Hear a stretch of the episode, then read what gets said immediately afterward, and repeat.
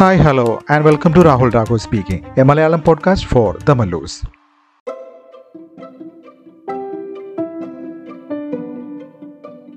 എല്ലാ ശ്രോതാക്കൾക്കും രാഹുൽ രാഘു സ്പീക്കിങ്ങിന്റെ ഒരു പുതിയ അധ്യായത്തിലേക്ക് സ്വാഗതം. ഇത് രണ്ടായിരത്തി ഇരുപത്തി മൂന്നിലെ എന്റെ ആദ്യത്തെ പോഡ്കാസ്റ്റ് ആണ്. കഴിഞ്ഞ കുറച്ചേറെ ദിവസങ്ങളായിട്ട് ഒരു പോഡ്കാസ്റ്റ് ചെയ്യണം ചെയ്യണമെന്ന് ഇങ്ങനെ വിചാരിക്കുന്നു. പക്ഷെ ചെയ്യാൻ പറ്റിയില്ല. കാരണം സമയമില്ലാത്തത് കൊണ്ടല്ല പ്രയോറിറ്റി എന്ന് പറയുന്ന ഒരു സാധനം ഉണ്ടല്ലോ. ഈ ഒരു പോഡ്കാസ്റ്റിനേക്കാളും പ്രയോറിറ്റി ഉള്ള മറ്റു പല കാര്യങ്ങളും ജീവിതത്തിൽ വന്നപ്പോൾ പോഡ്കാസ്റ്റ് ഒരു സൈഡിലേക്ക് ഒന്ന് മാറ്റി വെച്ചു എന്നേ ഉള്ളൂ. അപ്പൊ എന്തായാലും ഇന്ന് ഞാൻ പുതിയൊരു പോഡ്കാസ്റ്റുമായിട്ട് നിങ്ങളുടെ മുമ്പിലേക്ക് വന്നിരിക്കുകയാണ്. ഇന്നൊരു അല്പം കുഴപ്പം പിടിച്ച ഒരു പോഡ്കാസ്റ്റുമായിട്ടാണ് വന്നിരിക്കുന്നത്. ഇന്നത്തെ എന്റെ ഈ പോഡ്കാസ്റ്റിന്റെ പേര് തന്നെ അങ്ങനെയാണ് ഒരു കുഴപ്പം പിടിച്ച ഗർഭം. ഇതൊരു സംഭവ കഥയാണ് അപ്പൊ അതുകൊണ്ട് തന്നെ ഇതിലെ കഥാപാത്രങ്ങളുടെ പേര് പുറത്തു പറയുന്നതിനകത്ത് എനിക്ക് ചില ബുദ്ധിമുട്ടുകളുണ്ട്. ചില സാങ്കേതിക തടസ്സങ്ങളുണ്ട്. അപ്പൊ ഇതിലെ കഥാനായിക എന്ന് പറയുന്ന എന്റെ ഒരു സുഹൃത്താണ്. അപ്പൊ ഈ സുഹൃത്ത് എന്ന് പറഞ്ഞാൽ എന്റെ ഒരു ബാല്യകാല സുഹൃത്താണ് ആക്ച്വലി. വളരെ ചെറുപ്പം തൊട്ടേ എനിക്ക് ആ കുട്ടിയെ നല്ലപോലെ അറിയാം. അപ്പോൾ എന്ത് കാര്യങ്ങളുണ്ടെങ്കിലും ചെറിയ ചെറിയ വിശേഷങ്ങൾ എന്തുണ്ടെങ്കിലും പുള്ളിക്കാരത്തി എന്നോട് ഷെയർ ചെയ്യാറുണ്ടായിരുന്നു. അതുകൊണ്ട് തന്നെ ഈ കഥാനായികയെ കുറിച്ച് എനിക്ക് നല്ലപോലെ അറിയാം. അപ്പൊ ഈ കഥാനായിക ഇതുവരെയും ആരെയും പ്രണയിച്ചിട്ടില്ല എന്നുള്ളത് ഒരു വാസ്തവമാണ്. അങ്ങനെ ഇരിക്കെ വളരെ പെട്ടെന്ന് പുള്ളിക്കാരത്തിക്ക് ഒരു കല്യാണ ആലോചന വരുന്നു. ആ കല്യാണ ആലോചന വളരെ പെട്ടെന്ന് തന്നെ മുറുകയും ആ കല്യാണം വളരെ പെട്ടെന്ന് നടക്കുകയും ചെയ്തു. അപ്പൊ നമ്മുടെ കഥാനായിക പത്തനംതിട്ടക്കാരിയാണ്. അപ്പൊ പത്തനംതിട്ടയിൽ നിന്നും കല്യാണം കഴിച്ചു വിട്ടത് എറണാകുളം ജില്ലയിലേക്കാണ്. സാധാരണ എല്ലായിടത്തും സംഭവിക്കുന്നത് പോലെ തന്നെ ഇവിടെയും സംഭവിച്ചു. കല്യാണത്തിന് ശേഷം ഞങ്ങൾ തമ്മിലുള്ള കോണ്ടാക്ട് പാടെ ഇല്ലാതായി എന്ന് തന്നെ പറയാം. അങ്ങനെ കല്യാണം കഴിഞ്ഞ് ഒരു ഒന്നര മാസം കഴിഞ്ഞപ്പോൾ എനിക്കൊരു കോൾ വന്നു. അപ്പൊ വിളിച്ചത് മറ്റാരുമല്ല നമ്മുടെ കഥാനായിക തന്നെയാണ് വിളിച്ചത്. അത്യാവശ്യമായിട്ട് എന്നെ ഒന്ന് കാണണം ഒരു കാര്യം സംസാരിക്കാനുണ്ട് എന്നായിരുന്നു ആ ഒരു കോളിന്റെ ഉള്ളടക്കം. സംഭവം ഇതാണ്. കല്യാണം കഴിഞ്ഞിട്ട് ഇപ്പോൾ കൃത്യം ഒന്നര മാസമേ ആയിട്ടുള്ളൂ. പക്ഷേ പുള്ളിക്കാരത്തി ഇപ്പൊ രണ്ടു മാസം ഗർഭിണിയാണ്. ഈ പോഡ്കാസ്റ്റ് കേട്ടുകൊണ്ടിരിക്കുന്ന നിങ്ങളിൽ പലരും ഇപ്പോൾ നെറ്റ് ചുളിക്കുന്നുണ്ടാവും. കല്യാണം കഴിഞ്ഞിട്ട് ഒന്നര മാസം ഗർഭം രണ്ടു മാസം.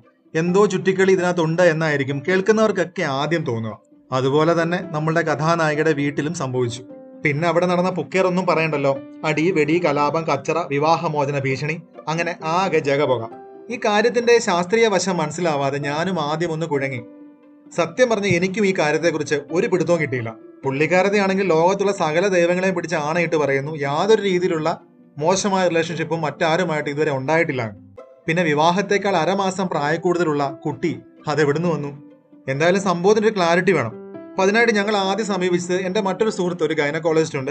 അദ്ദേഹത്തെയാണ് സമീപിച്ചത്. പുള്ളിക്കാരൻ കൃത്യമായിട്ട് കാര്യങ്ങൾ പറഞ്ഞു തന്നപ്പോഴാണ് സംഭവത്തിന്റെ ഗുട്ടൻസ് ഞങ്ങൾക്ക് മനസ്സിലായത്. ഇത്തരത്തിൽ സംഭവിച്ച് കാര്യം മനസ്സിലാവാതെ കുഴങ്ങിയ പെൺകുട്ടികൾ ധാരാളമുണ്ട്. പലപ്പോഴും പുതുമണവാട്ടികൾ. അല്ലെങ്കിൽ ജോലി സംബന്ധമായിട്ട് മറ്റും മാറി നിൽക്കുന്ന പങ്കാളിയൊക്കെ ഉള്ളിടത്താണ് ഇങ്ങനെയുള്ള കൺഫ്യൂഷൻസ് സാധാരണ സംഭവിക്കുന്നത്. ബന്ധപ്പെടാതെ കുഞ്ഞ് എവിടെ നിന്ന് വന്നെന്ന് മനസ്സിലാവില്ല. ഈ പെൺകുട്ടിയും അത്തരത്തിൽ ഒരാളായിരുന്നു. വിവാഹ ജീവിതത്തിനേക്കാൾ പ്രായമുള്ള കുഞ്ഞിന്റെ അമ്മ. ഇത് വലിയ കാര്യമൊന്നുമല്ല. ഇതിന്റെ ഗുട്ടൻസ് ഇത്രയേ ഉള്ളൂ.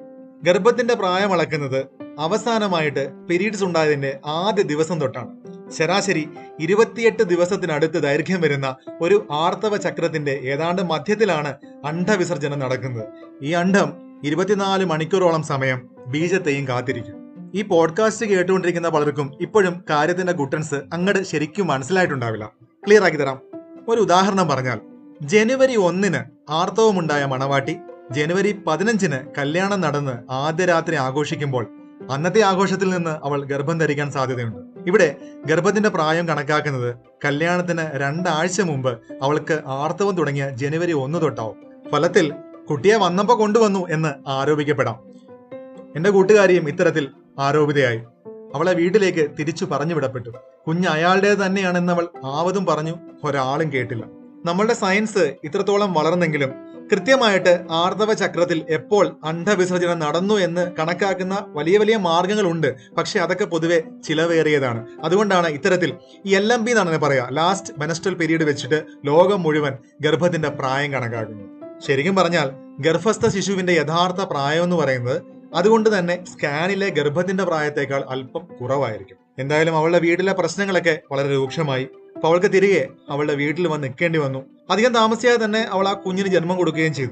അപ്പൊ ഇതിനിടയ്ക്ക് കേസും ബുക്കാറും ഒക്കെ ആയിട്ട് വളരെ വലിയ പ്രശ്നങ്ങളായി.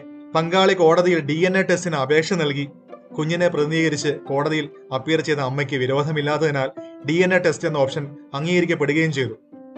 ഇന്ന് ആ കുഞ്ഞിന് നാല് വയസ്സ് തികഞ്ഞിരിക്കുന്നു. പിതൃത്വം തെളിയിക്കാനുള്ള ഡി എൻ എ ടെസ്റ്റിന്റെ റിസൾട്ട് ഈ അടുത്ത ദിവസമാണ് എത്തിയത്. ആ റിസൾട്ട് വരുന്ന ദിവസം വരെ പുള്ളിക്കാരത്തി നല്ല ടെൻഷനിലായിരുന്നു. അവൾ എന്നോട് പറഞ്ഞു എനിക്ക് പേടിയാവുന്നു. ആളുകളുടെ ഡി എൻ എ എങ്ങനെയെങ്കിലും മാറ്റാൻ പറ്റുമോ? അതിന് വല്ല വഴിയുമുണ്ടോ എന്നൊക്കെ. അവൾ ഗൂഗിളിൽ കുറെ കാലം തപ്പുന്ന ജോലിയിൽ തന്നെയായിരുന്നു. പഠിച്ച് ഒരു ജോലി നേടിയ പെണ്ണാണ്. സ്വന്തം കാലിൽ നിന്ന് ശങ്കൂറ്റമുള്ളവളാണ്. എന്നിട്ടും പലപ്പോഴും അവൾ പതറിപ്പോയി. അപ്പോഴെല്ലാം അവൾ എന്നിലേക്ക് ഓടി വന്ന് എന്നിൽ നിന്നും ധൈര്യം കടം വാങ്ങി തിരിച്ചുപോയി. ഈ കഴിഞ്ഞ ദിവസം കുഞ്ഞ് അയാളുടേത് തന്നെ എന്ന് എഴുതിയ ഡി എൻ എ ടെസ്റ്റിന്റെ റിസൾട്ട് കടലാസ് അവൾ എനിക്ക് അയച്ചു തന്നു. അവൾ പറഞ്ഞു അവന്റെ ഒടുക്കത്തെ ഡൗട്ട് തീർന്നു കിട്ടി. അത് തന്നെ വലിയ കാര്യം. ഇനി ആത്മാഭിമാനത്തോടെ രണ്ടുപേർക്കും രണ്ട് വഴിക്ക് പിരിയാം. അങ്ങനെ ശാസ്ത്രം കൊടുത്ത ചോദ്യത്തിന് ശാസ്ത്രത്തിൽ കൂടി തന്നെ അവൾ മറുപടി പറഞ്ഞു. കുഞ്ഞും അമ്മയും സുഖമായിരിക്കുന്നു. അതുപോലെ ഞങ്ങളുടെ സൗഹൃദവും. ശരിക്കും ഈ സംശയം എന്ന് പറയുന്നത് ഒരു രോഗാവസ്ഥയാണ്. എന്തിലും ഏതിലും സംശയിക്കുന്ന സ്വഭാവമുള്ള ആൾക്കാർ നമുക്ക് ചുറ്റും ധാരാളമുണ്ട്. പ്രത്യേകിച്ച് ഭാര്യ ഭർത്താക്കന്മാരുടെ ഇടയിൽ സംശയരോഗം വളരെ വ്യാപകമായി കൊണ്ടിരിക്കുകയാണ് സംശയരോഗത്തിന്റെ ചില മൂർത്തീഭാവങ്ങളെ പലപ്പോഴും എനിക്ക് നേരിട്ട് കാണാനും സാധിച്ചിട്ടുണ്ട്. പരസ്പര വിശ്വാസത്തോടെ മുമ്പോട്ട് പോകുവാൻ ഇതൊരു ഊർജമാവട്ടെ എന്ന് ആത്മാർത്ഥമായി പ്രാർത്ഥിച്ചുകൊണ്ട് this is Rahul Raghav signing out stay tune stay happy